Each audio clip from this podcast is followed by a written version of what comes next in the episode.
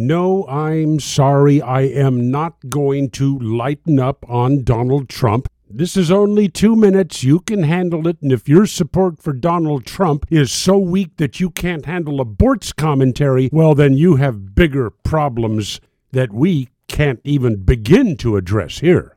You've heard the usual things, the insults that Donald Trump likes to throw out there.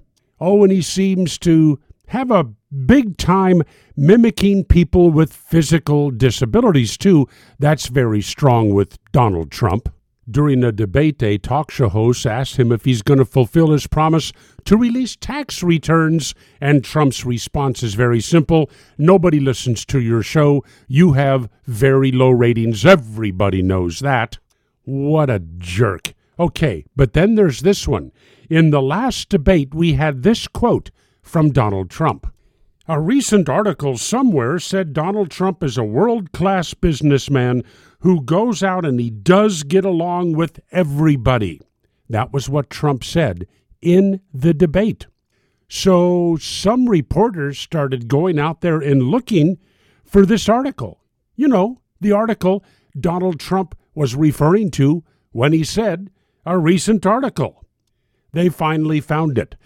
The December 29th issue of the Washington Post.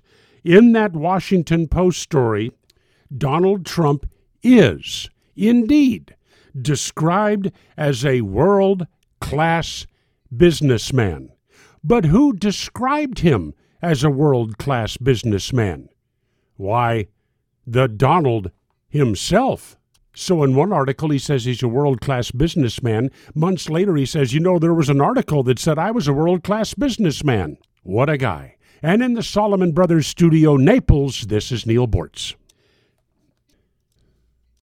Without the ones like you, who work tirelessly to keep things running, everything would suddenly stop. Hospitals, factories, schools, and power plants, they all depend on you. No matter the weather, emergency, or time of day, you're the ones who get it done. At Grainger, we're here for you with professional grade industrial supplies. Count on real time product availability and fast delivery. Call clickgrainger.com or just stop by. Grainger for the ones who get it done.